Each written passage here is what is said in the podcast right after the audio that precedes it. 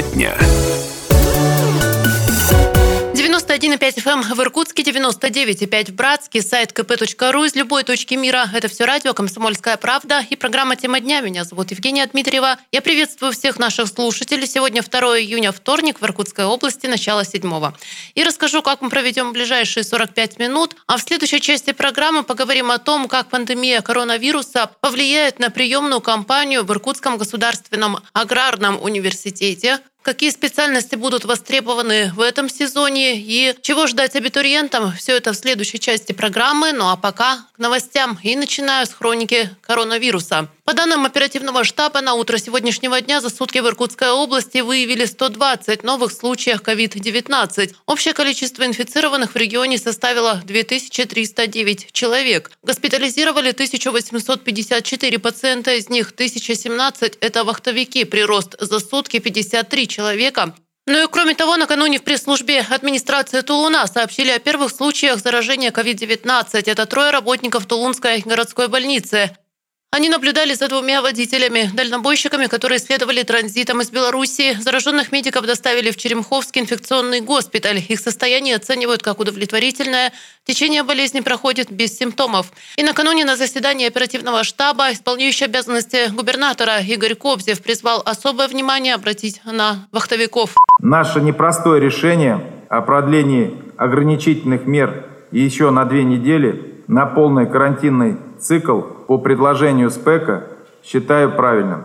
По-прежнему значительная часть заболевших среди работников вахтовым методом. Обращаю внимание работодателей, руководителей всех компаний.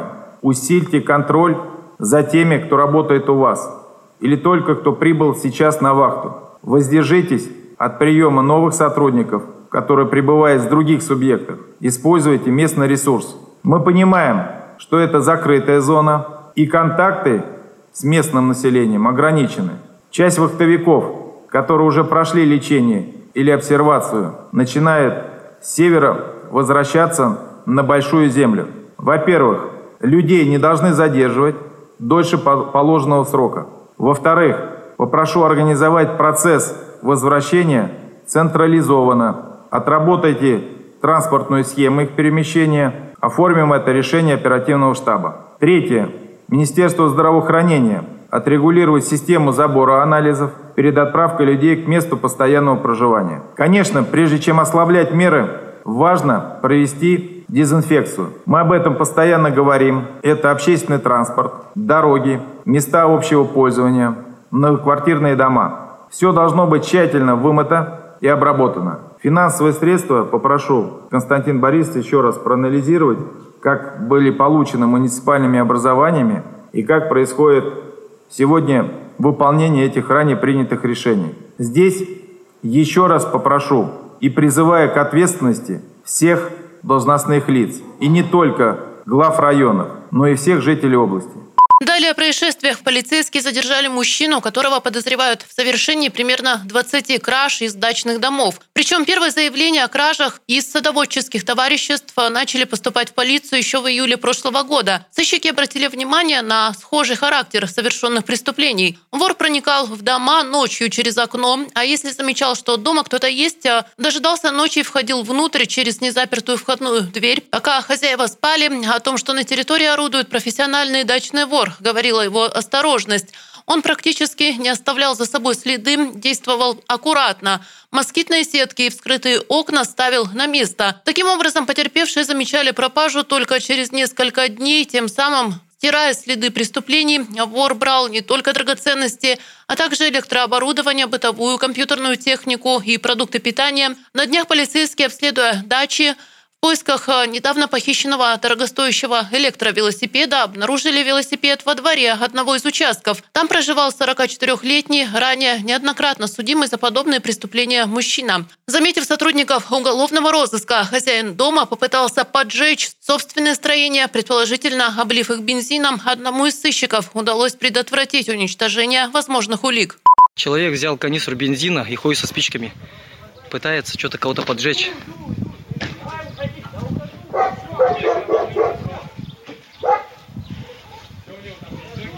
Обливает, короче, баню свою. Он пытается, короче, поджечь. Выяснилось, внутри помещений хранилось похищенное имущество, которое вор не успел продать. Аудиоаппаратура, бензопилы, ноутбуки, камеры видеонаблюдения, а также различные электроинструменты. И вот что сказал задержанный. Давайте я скажу вам правду, пускай будет. Пусть, пусть она будет, как говорится, лучше горькая правда, чем сладкая ложь. Правильно? Давайте я вам скажу лучше горькую правду. Я скажу вам, да. Вот было тяжело. Вот, мне пришлось, я ходил, да, совершал преступление, приносил это домой, вот сюда, которое сейчас нашли, вы забрали. Вот это все лежало для того, чтобы я в дальнейшем хотел все это реализовать, продать, чтобы расплатиться с долгами, с кредитами. Я знаю, я каждый день ходил, когда я шел что-то делать, я знал, что меня все равно когда-то поймают. Я знал это. Да, то, что я совершил, что я совершил. Я каюсь в этом и раскаиваюсь, я вам честно говорю. Сейчас у полицейских есть доказательства о причастности задержанного к пяти дачным кражам, однако есть основания полагать, что он причастен еще как минимум к пятнадцати кражам. Эта информация сейчас проверяется. По данным следствия, вор сдавал похищенное в скупку, а продуктами питания кормил домашних питомцев. Возбуждено уголовное дело по статье «Кража». Обвиняемый сейчас под арестом. И далее городским новостям. Сотрудники администрации Иркутска вместе с представителями правоохранительных органов продолжают контролировать работу заведений общественного питания. Специалисты ведут разъяснительную работу с горожанами и сотрудниками на предмет соблюдения масочного режима. Рейды проходят во всех округах Иркутска. Ежедневно проверяют порядка трехсот кафе и ресторанов. За время действия режима самоизоляции многие кафе и рестораны перестроились на формат самовывоза или передачи готовой пищи на улице. Тем не менее, при подобном формате работы также необходимо соблюдать все правила профилактики. Сотрудники общепита должны быть в масках, перчатках. Они могут выдавать готовую продукцию в индивидуальных упаковках, не допуская того, чтобы посетители самостоятельно брали предметы. Нужно отметить, что на сегодняшний день большинство заведений в полной мере соблюдают указанные правила, а мелкие замечания устраняют на месте. И внимание автомобилистов, до четвёртого июня в Иркутске ограничено движение транспорта по улице Улан-Баторской в районе дома двести шестьдесят один Б. Это ограничение связано с проведением ремонта дороги. Идем дальше. Администрация Иркутска приостановила работу подрядной организации, которая ремонтирует улицу Депутатскую в областном центре. Это решение было принято совместно с представителями строительного контроля и Федерального дорожного агентства «Росавтодор» во время рабочего выезда на проверку объекта. Основанием для приостановки работы подрядчика стали многочисленные нарушения, которые были допущены во время проведения ремонтных работ. Инженеры отмечают, что работы на Депутатской идут медленно, недостаточно рабочих и техники. Подрядчики не вывозят строительный мусор. Кроме того, не оборудовали необходимые деревянные настилы для пешеходов. Кроме того, согласно контракту на выполнение работ, подрядчик до укладки нового асфальта обязан содержать дорогу в соответствующем состоянии, в частности, проводить ямочный ремонт старого покрытия, чтобы водители и пешеходы не испытывали неудобств. Все эти нарушения дают основания приостановить работу на объекте до устранения всех замечаний. И я добавлю, что до пятого июня, чтобы вновь возобновить работу, подрядчики должны устранить все замечания. Работы на объекте начались еще двадцать четвёртого апреля. Закончить их должны до тридцать первого августа.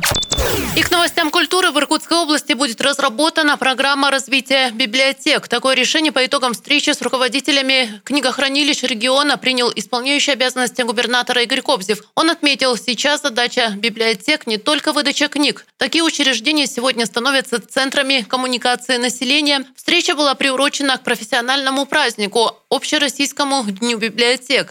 Примите мои поздравления вам, вашим семьям, с профессиональным праздником. Библиотеки во все времена были центрами духовной и культурной жизни. Сегодня работа библиотек расширяется и усложняется. Добавляются цифровые носители информации, новые формы работы с посетителями. При этом главной целью была и остается одна – просвещение и воспитание.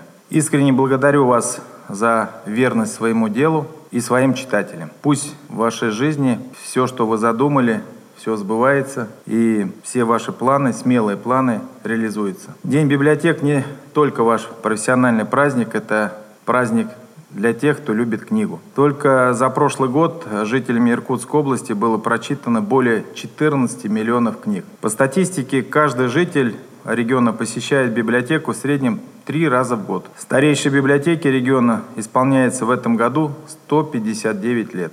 А самая молодая библиотека открыта в две тысячи девятнадцатом году.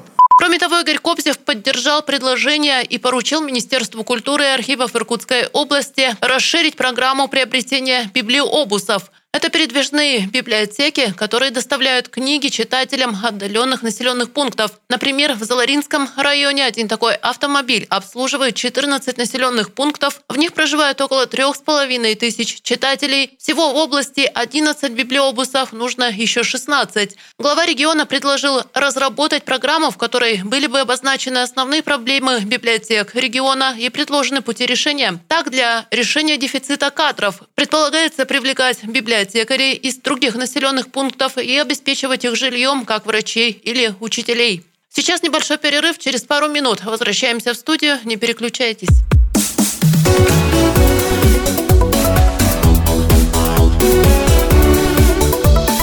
Тема дня.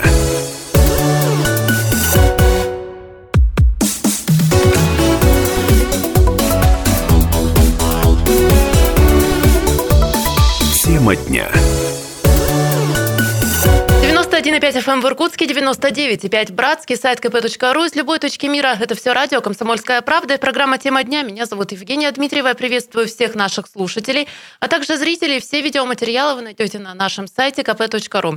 И сегодня в эфире будем говорить о том, как же выпускники этого года, года две тысячи двадцатого, смогут выбрать будущую профессию, поступить в те учреждения образовательные, куда бы они хотели.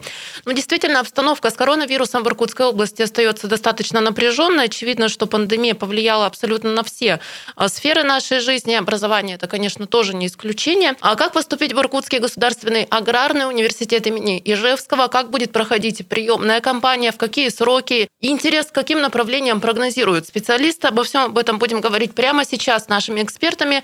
А в студии появилась начальник приемной комиссии Иркутского государственного аграрного университета, кандидата экономических наук, доцент Софья Владимировна Труфанова. Здравствуйте, Софья. Здравствуйте. И также с нами Павел Деранжулин, начальник управления по социальным вопросам и связям с общественностью. Здравствуйте. Добрый день. Вы знаете, у меня первый вопрос такой несколько эмоциональный. Я, когда готовилась к эфиру, попыталась представить себя в роли, ну, либо выпускника этого года, либо родителей выпускника, и я поняла, что я была в сумасшедшей панике. Ну, паниковать точно не стоит, потому что паника ни до чего хорошего не доведет.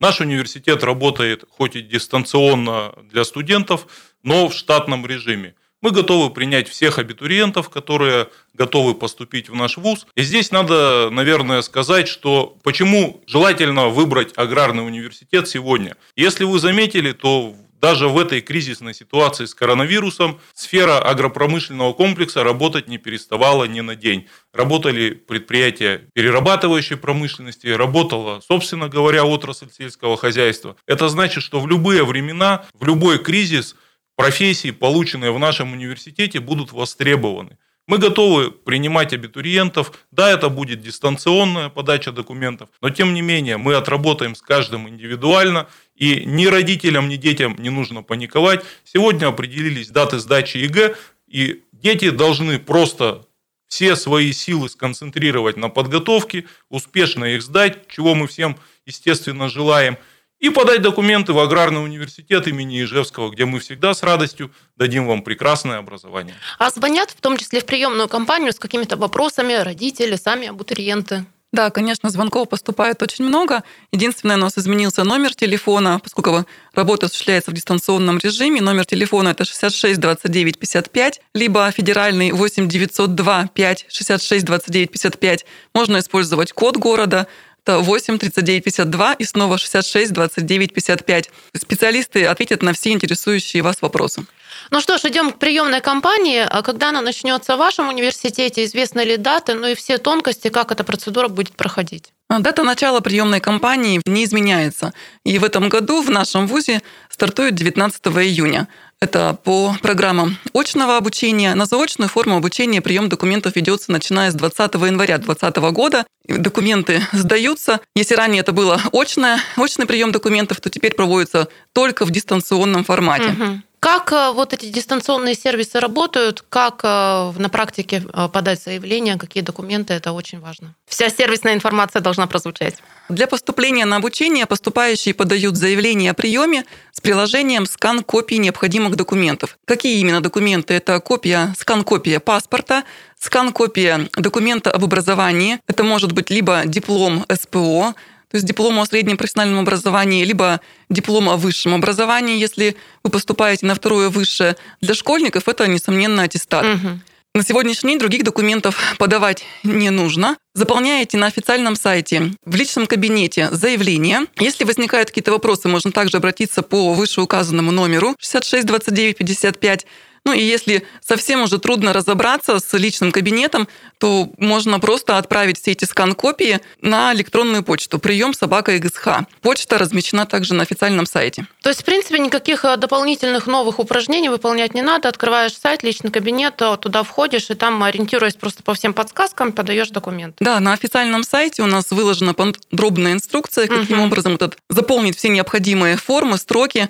Единственный нюанс в этом году – зачисление в вуз будет проходить по согласию на зачисление. Поэтому очень важно понимать, что если вы подали согласие на зачисление, то этим согласием вы обязуетесь больше не подавать данное согласие ни в один из других вузов. Это очень важно, да, потому что согласие, еще раз, на зачисление дает право нам зачислить вас в наш вуз и является как таковым. В прошлом году это был оригинал документа, в угу. этом году это согласие на зачисление. Подаем согласие, и значит сто процентов значит, мы идем учиться в аграрный университет и никуда больше не отсылаем. Да. Угу. Это важно, да. Это важно. И в согласии вы ставите подпись, ну и делаете скан-копию угу. согласия на зачисление.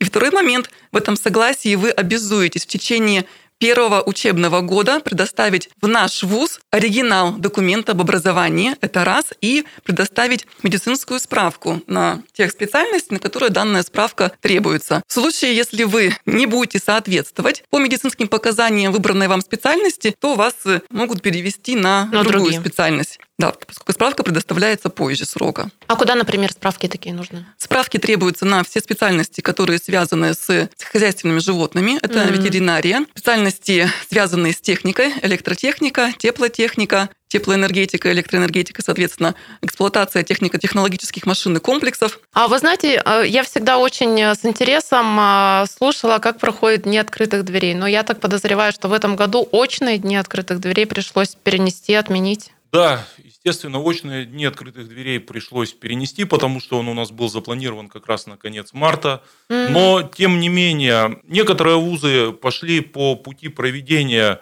онлайн дней mm-hmm. открытых дверей. Форма, конечно, хорошая, но надо сказать, что на нашем сайте и так достаточно информации о нашем университете. Есть и видеоролики по направлениям, факультеты, институты.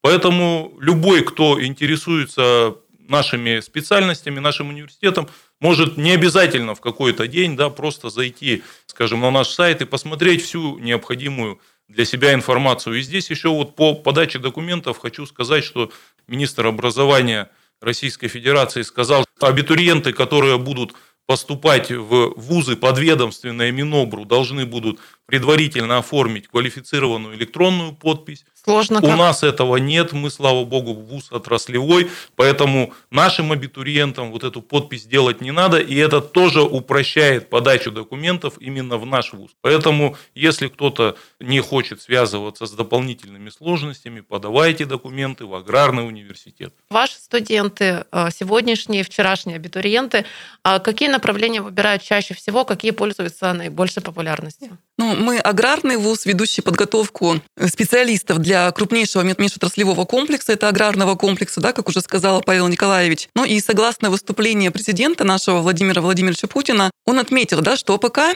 сегодня является базовой опорной отраслью российской экономики.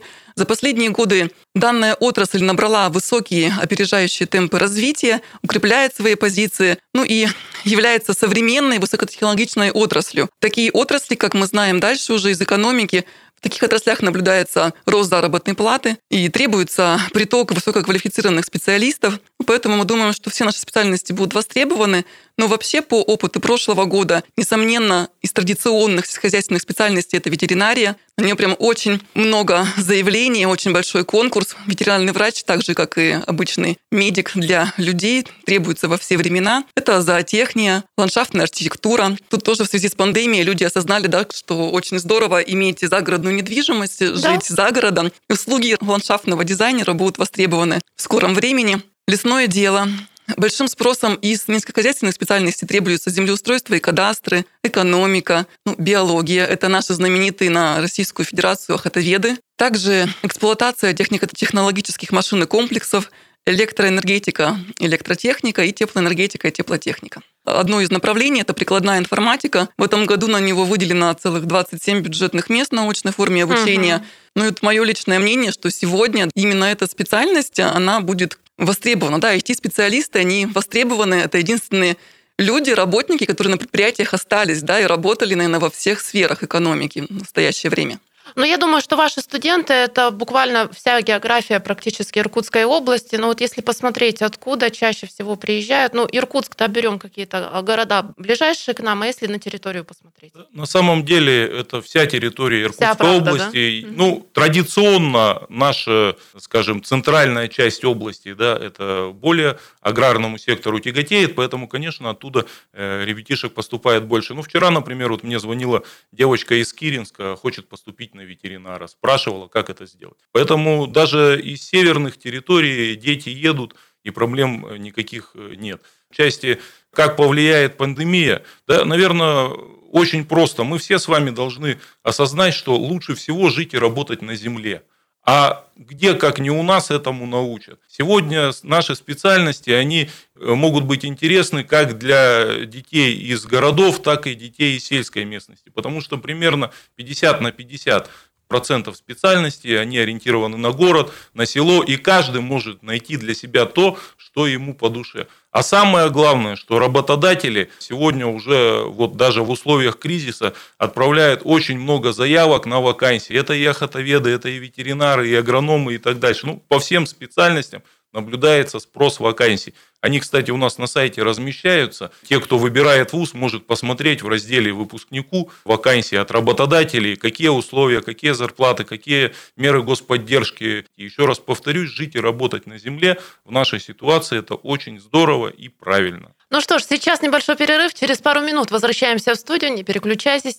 Поговорим, сколько бюджетных мест в этом году выделено в университете. Ну и обсудим статью, которая вышла на сайте «Комсомольская правда». Вместо Таиланда деревня Зады сельскому туризму в Иркутской области летом пророчат бум. Все это через пару минут. Не переключайтесь. Тема дня.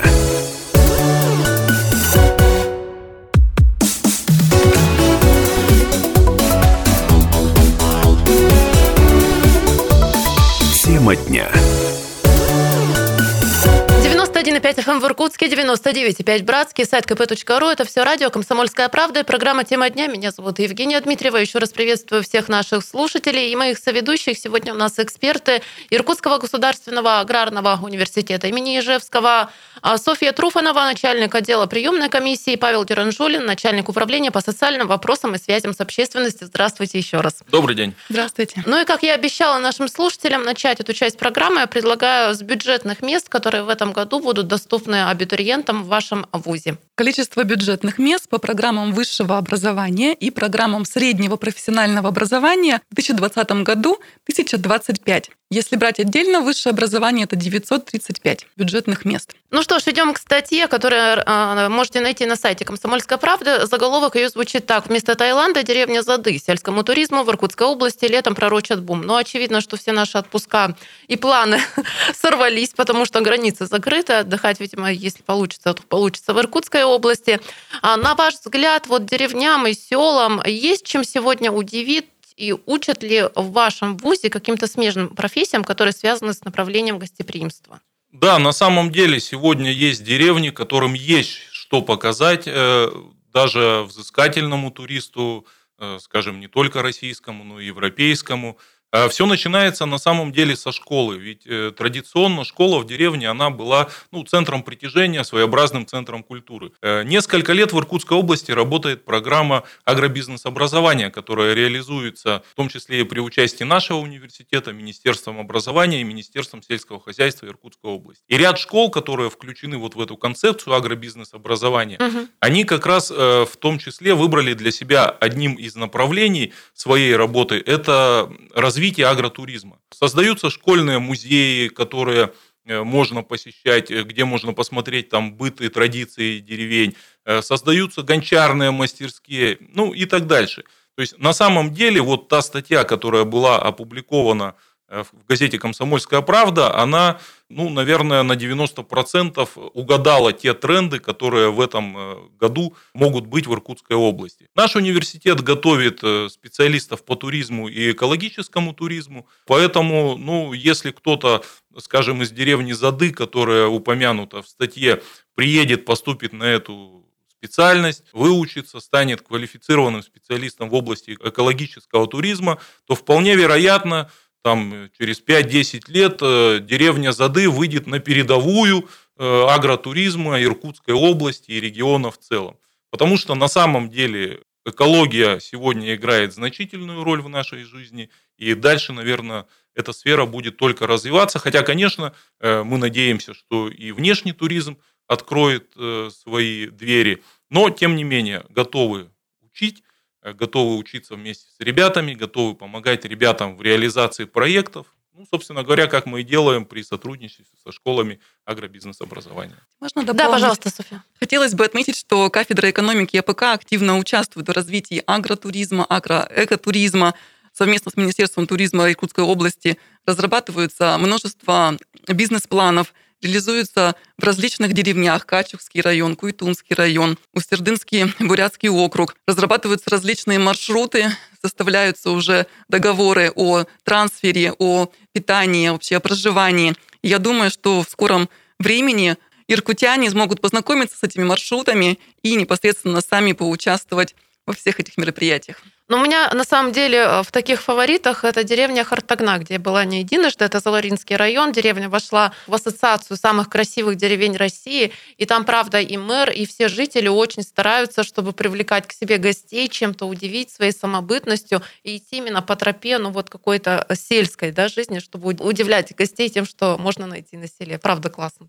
Да, деревня Хортогна, мы ее тоже знаем, она действительно интересная, самобытная. Ну да. И надо сказать, что выпускники нашего университета есть и из Хортогны. Например, депутат Иркутской районной думы, наш проректор по административно-хозяйственной деятельности Александр Олегович Хомич в свое время родился в Хортогне и закончил факультет охотоведения. Mm. Поэтому нам, нашему университету, эта деревня знакома и близка.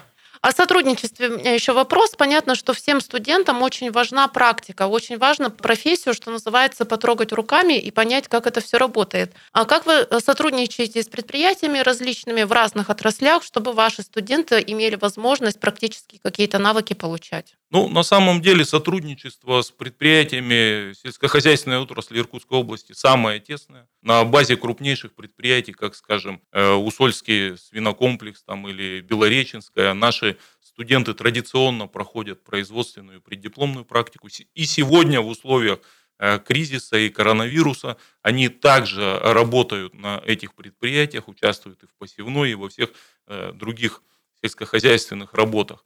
Кроме того, наши студенты, ну, значительная часть из них, сами дети, скажем, фермеров, глав крестьянско-фермерских хозяйств, естественно, они могут пройти практику по индивидуальным договорам и на предприятиях там, своих или своих родителей. Поэтому связь с отраслью, она постоянная, она и в учебном плане, и в научной деятельности. Поэтому все передовые технологии, которые сегодня в Иркутской области используются, наши студенты их применяют, открываются профильные классы, скажем, там машинного доения, mm. да, где прямо в университете студенты могут познакомиться вот с тем оборудованием, которое поставляется на предприятие. Есть довольно-таки, ну, по крайней мере, вот до последнего времени она была и, я думаю, продолжится практика международного сотрудничества, где наши студенты имеют возможность поехать на практику в страны Европы, там, например, в Польшу, в Германию там, или в Монголию, в Китай. То есть там тоже вот этот передовой европейский и азиатский опыт, они тоже имеют возможность изучать. Ну, это хорошо, это правильно, потому что они прямо после студенческой скамьи уже способны работать на том оборудовании, которое стоит в сельскохозяйственных предприятиях. И, например, наши студенты-инженеры, они получают там права на управление трактором, комбайном за время учебы, и приходя уже там, в крестьянско-фермерское хозяйство или совхоз, имеют возможность работать полноценно.